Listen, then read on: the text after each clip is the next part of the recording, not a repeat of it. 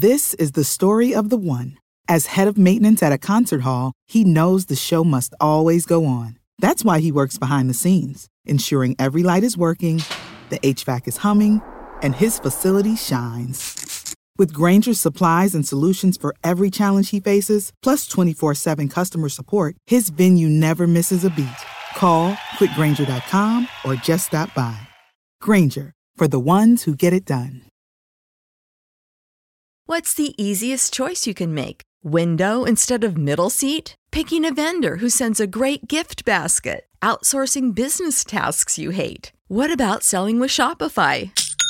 Whether you're selling a little or a lot, Shopify helps you do your thing, however you cha-ching. Shopify is the global commerce platform that helps you sell at every stage of your business. From the launch your online shop stage to the first real life store stage, all the way to the did we just hit a million orders stage. Shopify's there to help you grow. Whether you're selling scented soap or offering outdoor outfits, Shopify helps you sell. Wherever and whatever you're selling, Shopify's got you covered. Sign up for a $1 per month trial period at shopify.com slash try. Go to shopify.com slash try now to grow your business, no matter what stage you're in. Shopify.com slash try.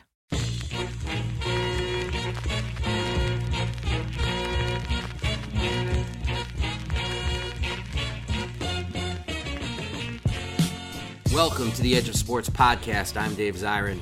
This week we were going to have a guest that would have knocked your Aunt Connie's socks off, but uh, the war in Iran kind of diverted this particular guest. And uh, we can take that as a hint, if you will, about who it was going to be. We hope to get him on in the next couple of weeks. Uh, an amazing person whose own political history has been very, uh, shall we say, shaped by the history of sports in this country.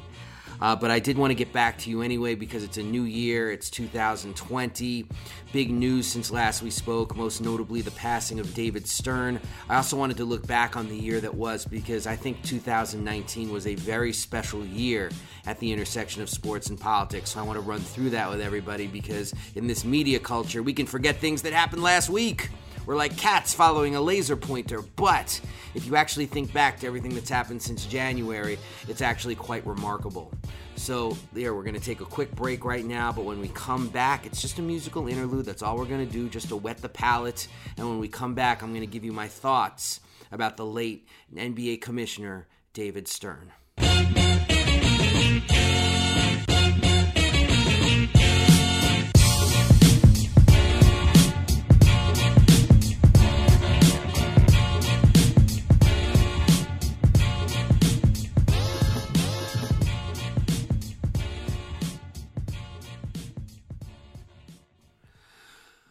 We are back on the Edge of Sports podcast. I wanted to give a few words about the towering and complicated legacy of David Stern.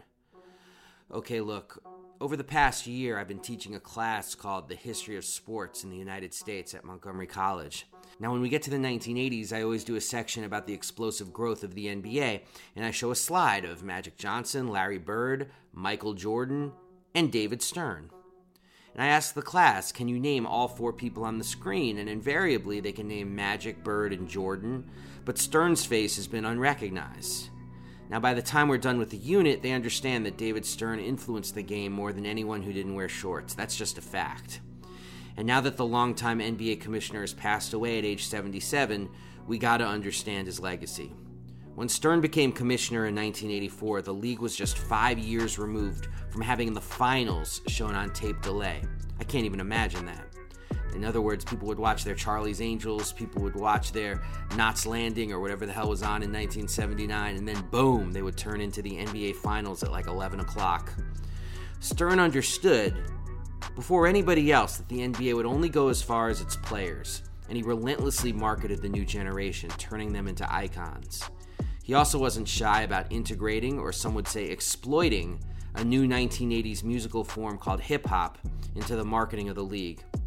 In other words, he used black culture to fast track the NBA's growth, and it worked, bringing the ailing league to the cutting edge.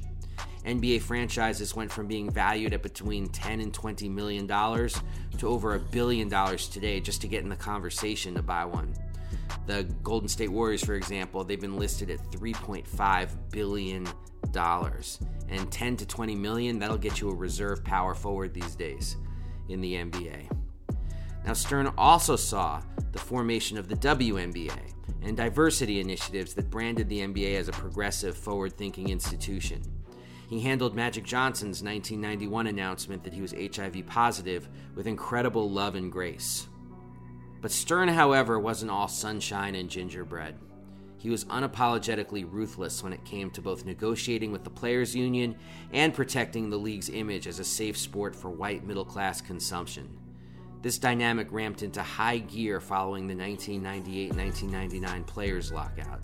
Stern won the battle against the Union after canceling almost half the season. He proceeded to project himself as a king of the sport, biting, sarcastic, and more brazen about enforcing his will on the players.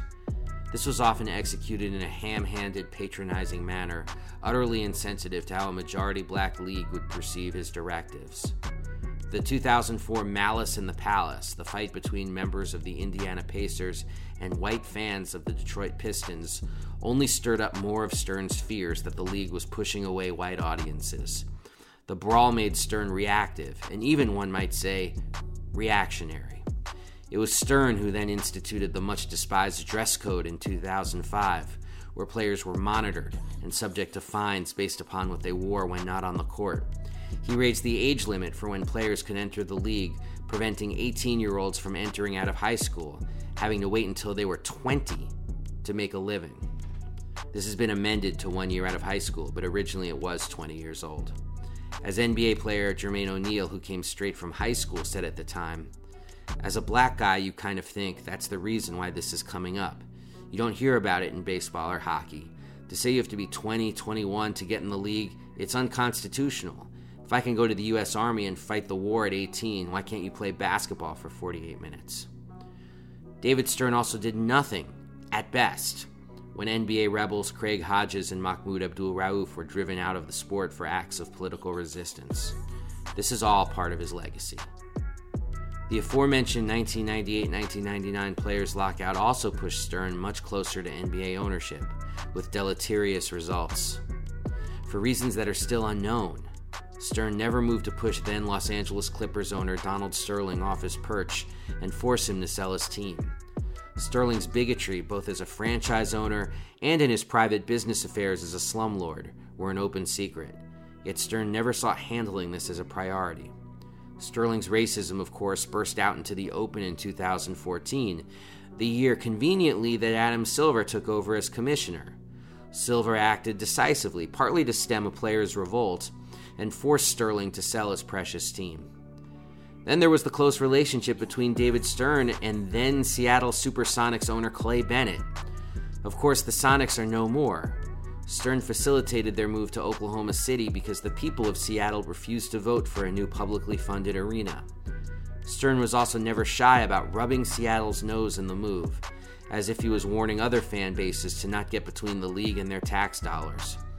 It was an altogether punitive and ugly response towards a fan base that had loyally supported the Sonics for 40 years. As the loving remembrances of Stern come cascading downwards from establishment media, the people of Seattle must be remembered.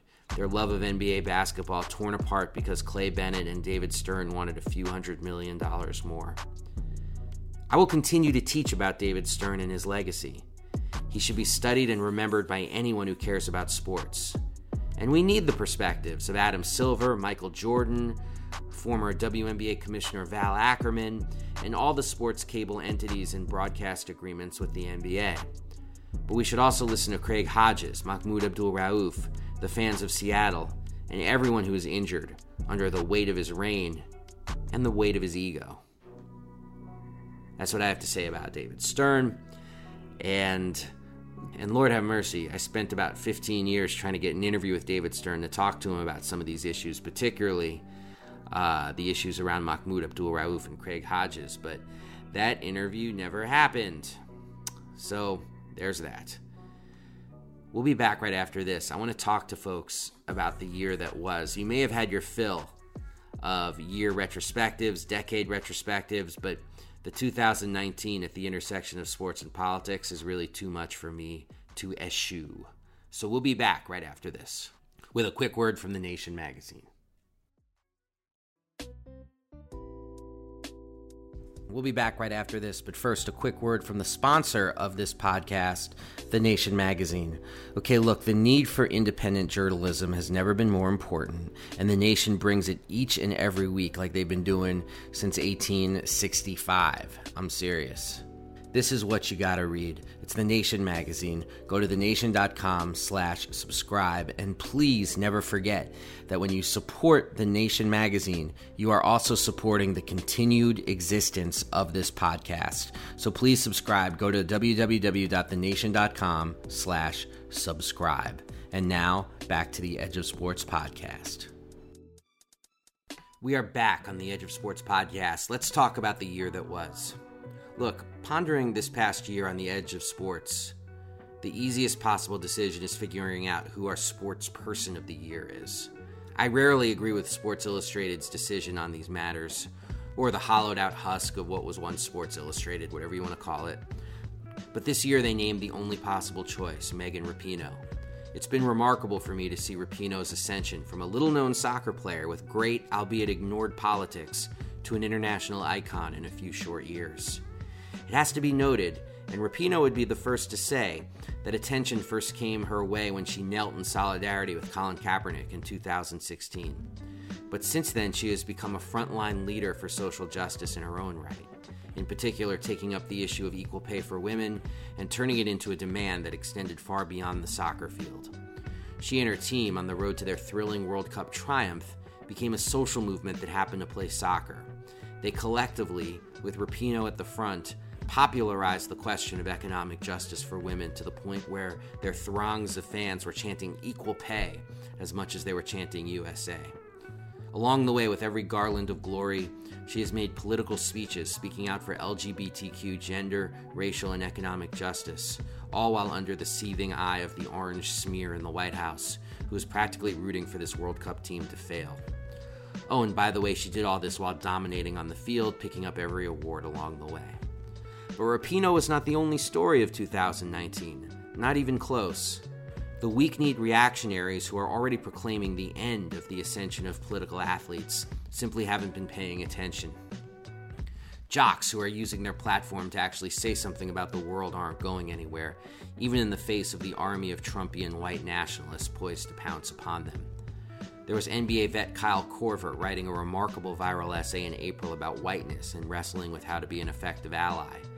There were the Boston Red Sox players of color, including their manager Alex Cora last May, refusing to go to the White House in open solidarity with the people of Puerto Rico. There was soccer player Alejandro Bedoya in August, speaking out on the field for gun control after the massacres in El Paso and Dayton. There was NFL player Kenny Stills, also in August, calling out his own then boss, Miami Dolphins owner Stephen Ross, for his hypocrisy in calling for racial healing while raising millions for Trump. There was the California victory in September in the battle by college athletes to control their name, image, and likeness. And at last, loosening the stranglehold that the NCAA has on their rights. There were the Mississippi basketball players, Mississippi, kneeling during the anthem in protest of white supremacist groups rallying in Oxford against their right to play. There were the trans athletes refusing to be silenced and put on the bench despite an organized backlash. More recently, and I haven't even had the chance to write about this in depth, soccer star Mesut Ozil has spoken out in solidarity with the viciously oppressed Muslim Uyghur minority in China. And of course, there is Colin Kaepernick, still unbreakable, still stubbornly himself, showing up to his hastily called clown show of an NFL tryout wearing a Kunta Kinte shirt, wanting back in the league but refusing to do it on their terms, refusing to be broken. And one more I want to throw out there there was Maya Moore, arguably the greatest women's basketball player to ever live, uh, actually taking the year off from playing in the WNBA so she could concentrate on fighting for criminal justice reform. A remarkable step, never before done by somebody in the prime of their athletic career. The sports world has, in my mind, strongly reflected the broader political scene. Just as 2019 must be remembered not only as a time of authoritarian ascendancy, but also for the mammoth protests against austerity and for democracy across the world. This year, the backlash and efforts to silence athletes was met by an electric, albeit underreported resistance. And here we get into the most disturbing legacy of 2019. The ability to amplify these voices suffered greatly with the death of the website Deadspin, the aforementioned gutting of Sports Illustrated, and the broader crisis in newspapers around the country. So consider this a call to arms to young journalists and prospective sports writers across the country whose horizons extend far beyond the playing field. You are needed now more than ever. The future is murky, employment prospects are ailing, but the fight is ongoing. It must be chronicled and remembered, or risk being lost in the hot air.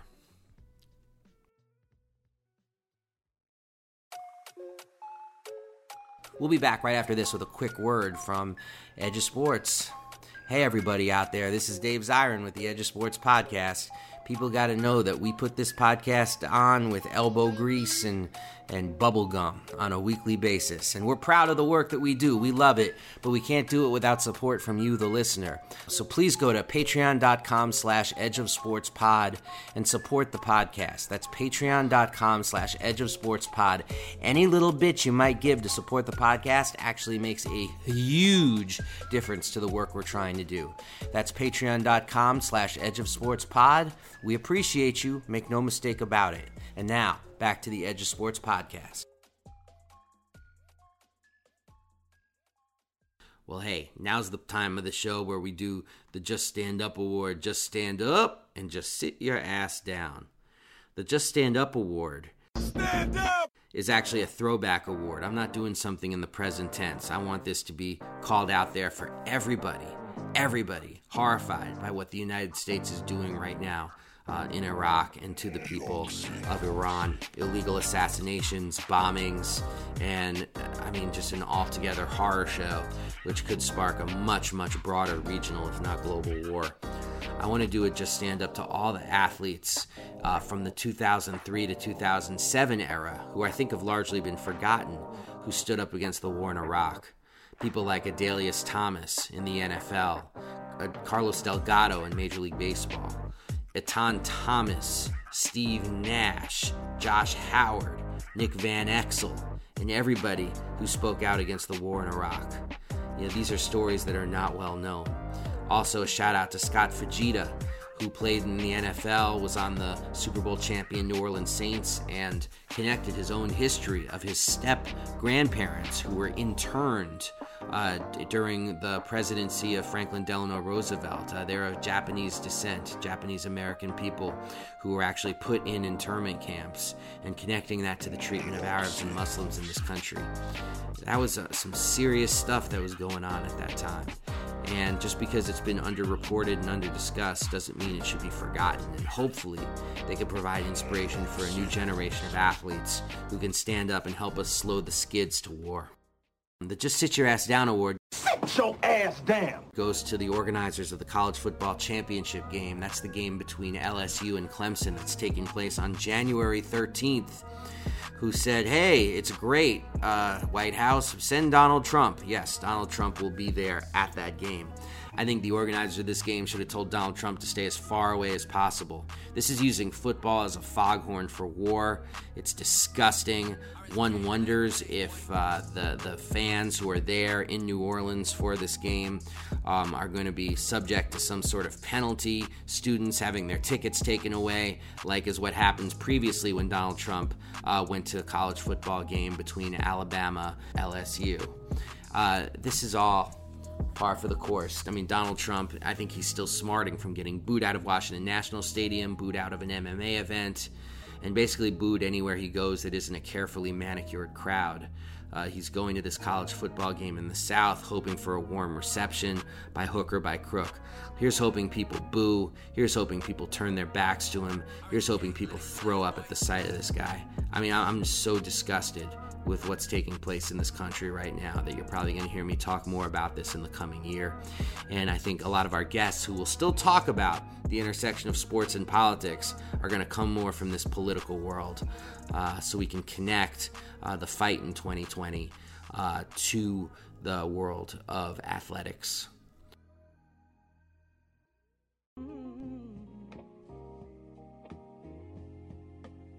One last thing, Kaepernick watch. Um, I want to throw out there Colin Kaepernick um, put out his Nike shoes. This is always a contradictory view, in my opinion, uh, because you know Nike has its own problems with its labor practices. Uh, but Nike's also the people who are actually not only offering Colin Kaepernick employment at a time when the NFL isn't, but you know they're giving a lot of the proceeds from these sneakers to social justice organizations. A lot of shoe stores, sneaker shops, which is not exactly what we would associate with uh, the push for progressive politics in this country. They're giving away the profits from selling Kaepernick shoes uh, to social justice organizations. And if you've seen the shoe, uh, on the sole of the left shoe is the date where Kaepernick started kneeling. And there's a drawing of Kaepernick's face uh, on the back heel of each shoe. They're black and white, and they were bought up immediately. Once again, which shows that if the NFL had actually signed Colin Kaepernick, the idea that he would have somehow hurt the business is absolutely ludicrous. Absolutely ludicrous.